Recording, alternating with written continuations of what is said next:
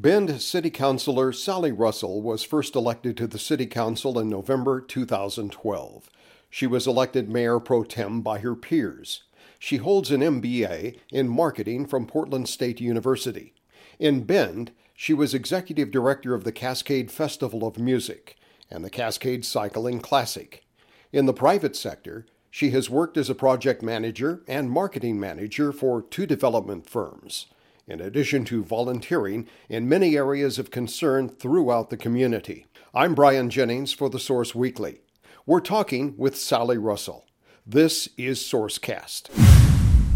You've been in Central Oregon now for quite a few years. You're a transplant from the Willamette Valley. You love it here as much as a lot of people, obviously. Yes, you know, I have been coming to Central Oregon since 1958, and actually, my family has had two cabins since the late 1920s here in Central Oregon. So we have deep roots here in Central Oregon and in Bend as well as in the Willamette Valley. My father's family actually came to Oregon in a covered wagon. Oh my. So 1852. And I have maps in my house of the entire Oregon Trail that were originals from 1840s. Oh my word. Yeah, I'd love so to see those sometime. Oh, I would love to show you. They are so fascinating. I mean, all these explorers that came to to the west, really, in front of the the rest of the immigration and that began really in earnest in the 1850s.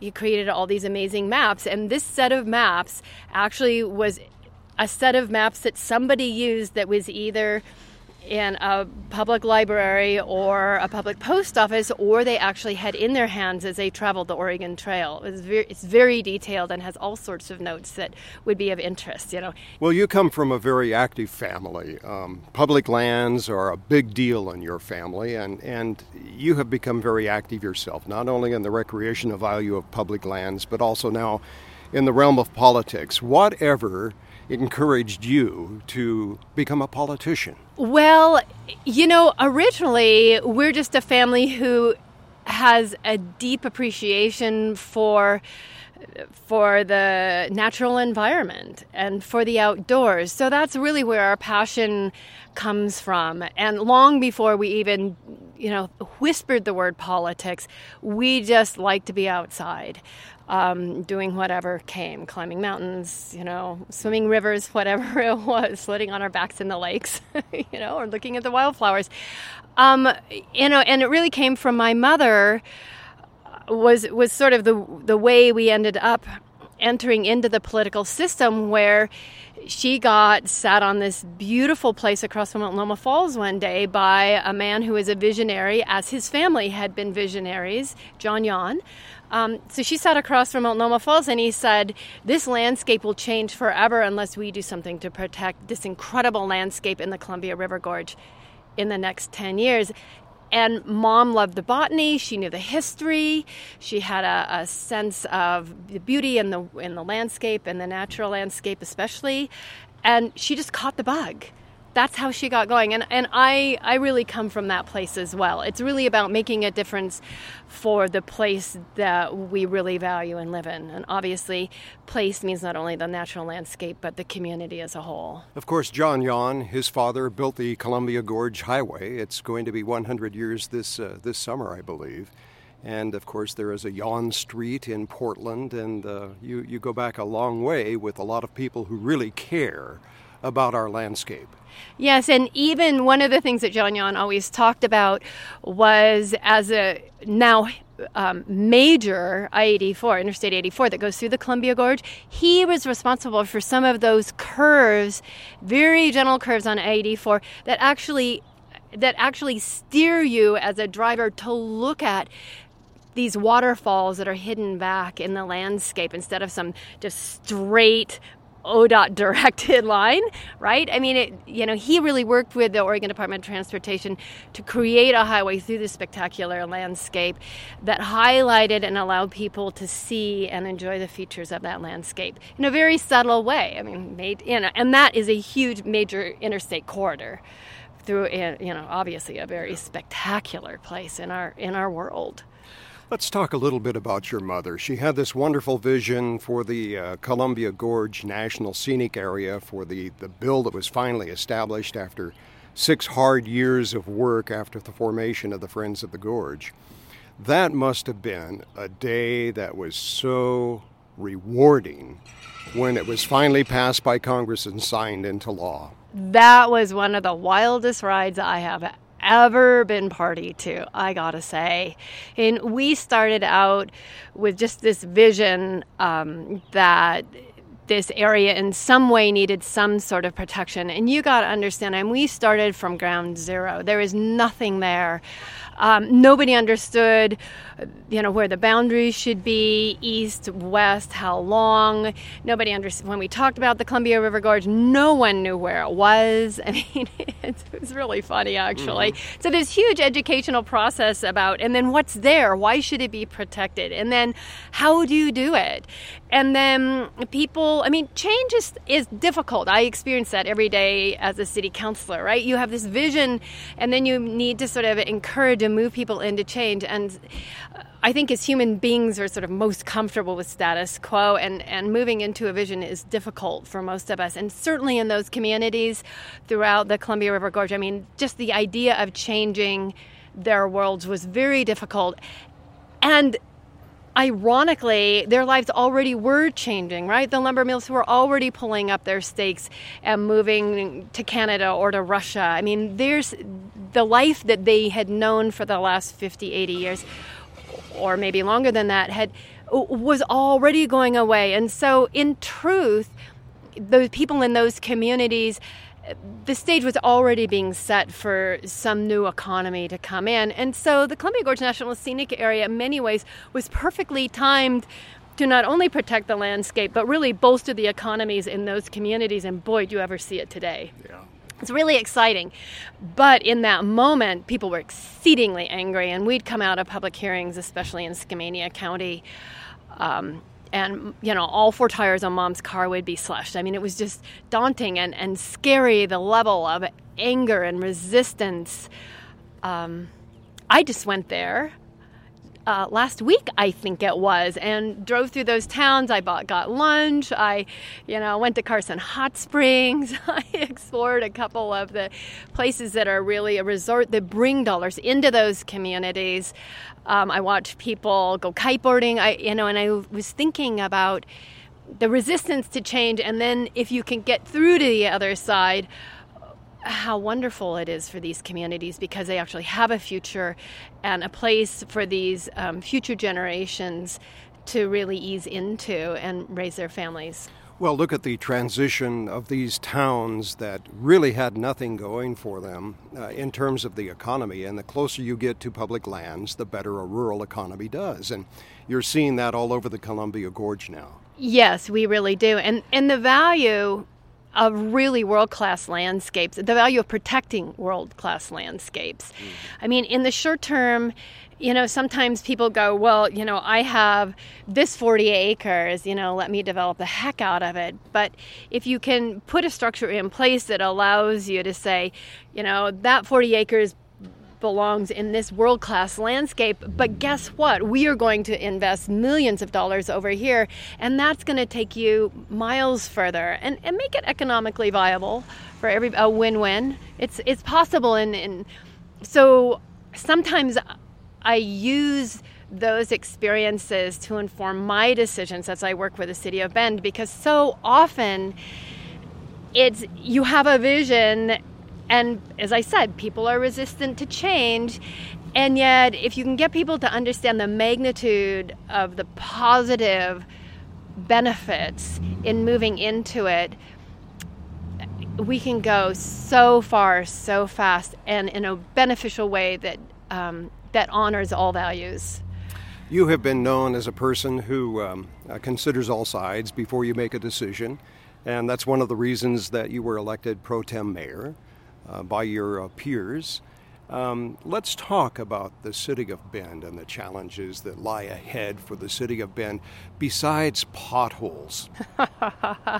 have you have you disappeared in one yet? Several. yeah, me too.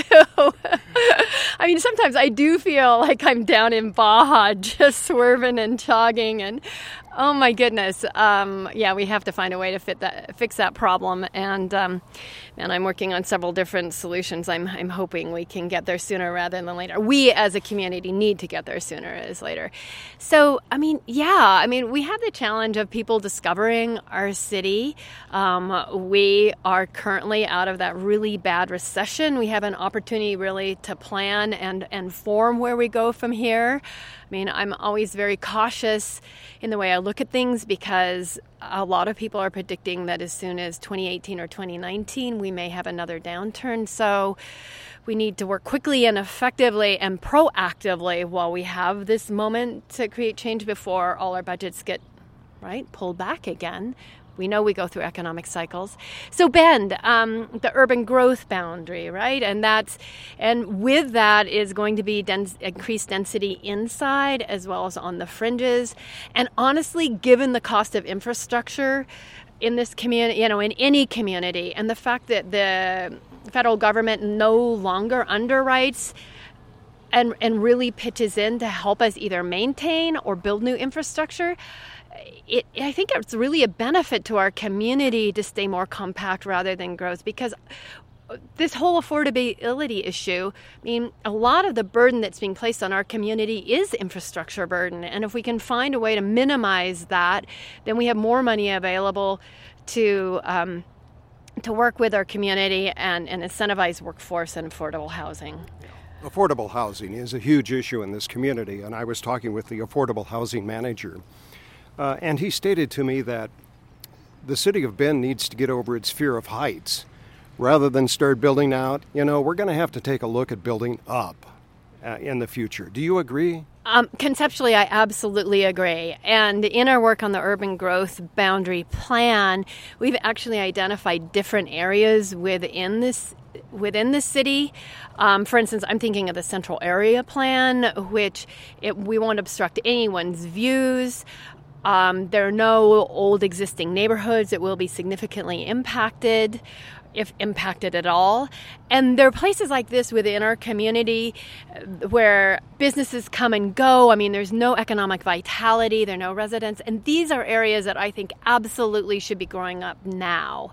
And um, I'm very excited about the prospect of that. Mm-hmm. Um, so, yes, it, conceptually, absolutely, we need to go up. You know, again, we live in this natural environment, and to me, one of the huge draws that I see bringing so many people to this area is is the ability that I can drive five minutes and be walking the river trail or running my dog on Phil's trail or you know hopping my mountain bike over the bumps on Storm King. I mean, I, you know, I mm-hmm. love this place. And so if we can stay compact and go up, and be a little denser in our city, you know, we will then keep us from encroaching into all these this natural landscape and make more room for wildlife as well. It's it's it's very beneficial. I mean, clearly though, we need to still work harder on how to accommodate the workforce housing especially. I mean, I look at the challenge that we have ahead of us and having people who live and work here all during the year, you know, who support us by being entrepreneurs, by being the employees in our businesses, and they have to live here, and they have to live here according to the wages that these businesses can pay them. This is a huge challenge. And it's exacerbated if people are only building housing inventory for a million dollar and two million dollar houses, right? We aren't building inventory for those people who live and work here. And we also are building, often building that inventory for people who don't live here year round. So for me, one of the nuts that I have yet to crack is how do we incentivize the kind of housing that's affordable and that people really will live here year round? Because that is an economic base that we still have yet to really firm up and stabilize in, in the city of Bend. That, that's a huge challenge for mm-hmm. us. Some thoughts that Third Street um, could be developed uh, in the future to accommodate some affordable housing, such as more high rise apartment buildings and so forth.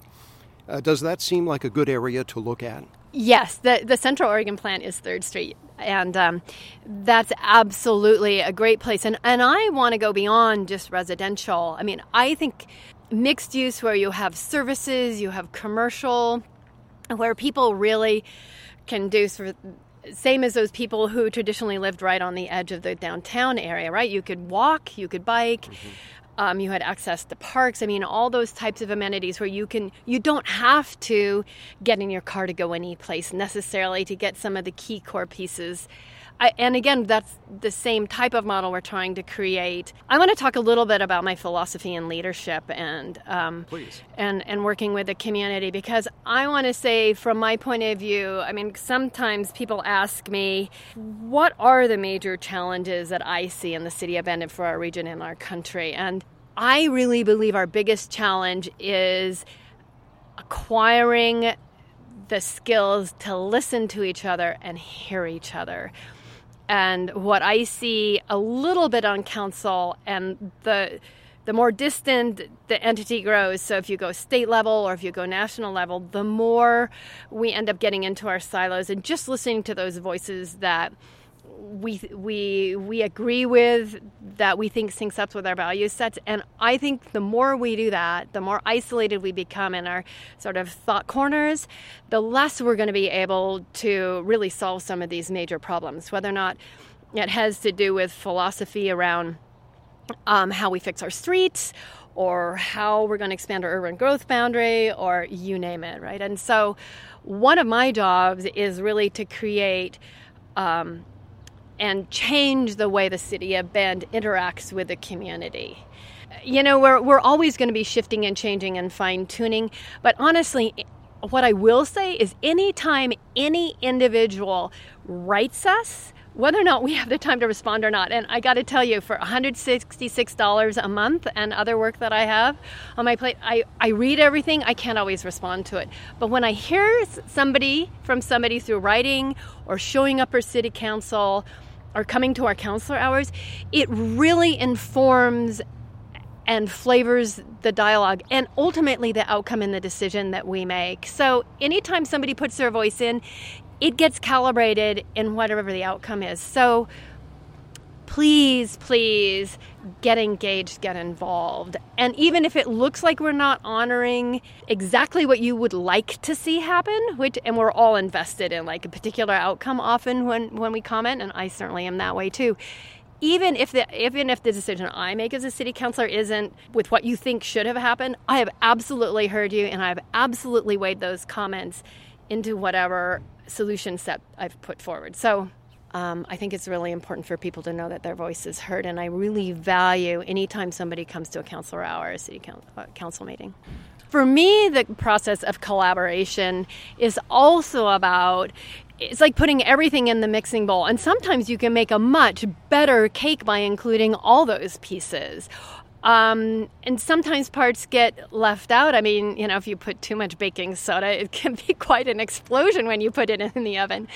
But um, so there's got to be some balance. But I honestly think sometimes the win is way huger when you have all those. So I don't necessarily see it as a as a losing proposition by having a particular voice being heard. I think it's and I don't I see that them gaining more than um, than having not said anything mm-hmm. at all. But I always I don't like to see it. I like to see it from the positive side. That's who I am and that's how I work and I think if we can move into that let's work together, let's find something. I don't see as much as um, giving up something as we're getting way more than if we hadn't talked at all. Mm-hmm. Where's your next mountain bike trail? Okay. well, okay, so it's springtime and there is something about a spring freshet that I love. So a spring freshet is a, a little stream that pops just spontaneously out of the woods. It goes down a little um, valley and then it drops right back down in the ground as it disappears. But where it comes up, all these wildflowers begin to pop up and this beautiful, beautiful landscape. And all the animals come in right? Because that's where the water is. So I love to ride my bike up Storm King right now, just from Forest Service Road 41 and it restores me and i'm in this incredible it's almost like a mini columbia gorge right it's got all the flowers i mean it's got these beautiful lilies that come up like at the late may early june just beautiful sand um, beautiful form too. Oh my gosh, they are works of art. Um, though you know that's that's I try to do that two or three times a week right now. It's just a magical place, and our forest is full of those little small nuggets of just the beauty of nature. Yeah, you've been very, very active uh, in the mountain biking circles and in other recreational circles in Central Oregon, helping identify um, what is important for um, for not only the recreational value but the economic value of recreation. You're obviously going to continue to pursue that activity. Yeah, well, you know, life is a balancing act. I work really hard at what I do for the city council. I spend many, many hours reading through documents, talking with people, communicating, trying to inform myself as broadly and deeply as I possibly can so I can be articulate and make really well grounded decisions when I actually get to the dais and have to make a decision that I know is going to impact our community in the future. But the places where I think the best are when I'm out running or hiking the river trail, when I'm biking up Storm King. You know, later on in the season, I will grab my kiteboard and my kites and I will go to the Columbia River Gorge and I will rip across the river back and forth and play in the waves, um, in the wind. And um, I love, I love that. And that's where I rebuild. And that's where my best thinking is. And that's where I take these you know, conflicting points of view and these um, problems that just seem unmanageable and unsolvable. And all of a sudden, ideas come up, and I begin to test them when I come home. And it's like, dang, I think we've got something. And that's very exciting to me. So for me, yes. I mean, the book time and the intellectual time and the communication time in my community is really important, but the place where I can really create and pull together great solutions for our community is, is does take place in the out of doors. My favorite moment recently is paddleboarding on the Deschutes River and having a big fat beaver just swim right underneath my paddleboard. It's really fun. Where do you see Sally Russell in five years? Oh my goodness. Um, uh, in the next couple years, I see myself as mayor. I think I'm I'm ready to become the mayor of Bend, and I think it's about time that the community would like to see a woman as the mayor of Bend. So, we'll we'll look at how that plays out um, after hopefully I'm and I would hope that I be reelected and the community recognize the value that I bring to the community. So I see myself as mayor. Beyond that, um, you know, I see myself as a leader in the state as well as our community.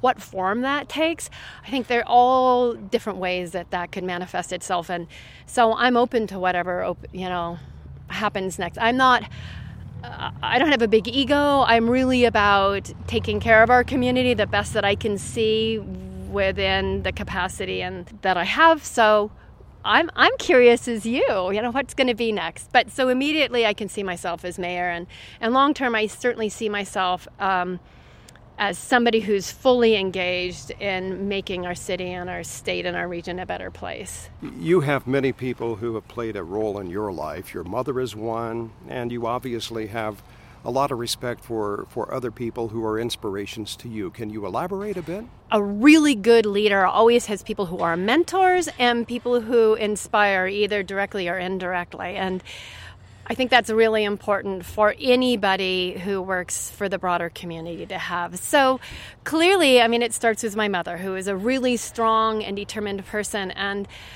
the, what I walk with every day is nothing is impossible everything is possible. If there's a really good idea, there's a way to get there. You may need to be creative, you may need to change your vision of how that happens, you may need to work with different people than you're working with now, but there is a way for a really good idea to take place. So stick with it and be persistent, and incredibly positive things can happen. So that all came from my mother. Yeah, incredible mentor, mm-hmm. incredible legacy. So then the next question is really so who are the people that I look at that create inspiration for me as an individual and, and keep my fire hot? So Ann Richards, who was a governor of Texas, incredibly effective, balanced, simple woman in many respects, but so very articulate and strong and really great at doing very good things for Texas. And she was a woman and a Democrat in a Republican state, right? But everyone agreed she was wonderful. So, and then I look at Nancy Pelosi, I look at Jeannette Rankin, you can go look, you know, and then I also, I mean, I knew Barbara Roberts before she was governor of Oregon. And again, a really strong, articulate, balanced, effective woman who became a leader. Um, and I really admire and respect the legacy that she brought to this um, to the state. So another person who I got to meet and work with is Governor Tom McCall. And you know, what's fascinating to me about Tom McCall is he was a Republican. And so many of us and that has so many of his issues are no longer quote unquote Republican issues or Democratic issues, but this was a Republican. I mean, he was based in a fiscally responsible, um, you know, philosophical milieu, or however you want to put that. And so Tom McCall had vision he had radical new vision that no one in the United States had. I mean, he did the bottle bill, you know, we know him land use planning. Um, and I so respect his vision, untried, untrue ideas, and his ability to build the the team around him and create and share the vision in a way that we still benefit from in, in major way in the state of Oregon today. So Tom McCall, and you know, like him or not, Governor Kitzhaber was a centrist and he was a collaborator. And whatever he did or didn't do, those skill sets are the reason why he served two terms as governor the first round and why he was reelected again. Was really because of those skill sets, centrist and a collaborator. Um, and those are very important in our state going forward. So I look to those to those people. I also look at Pope Francis.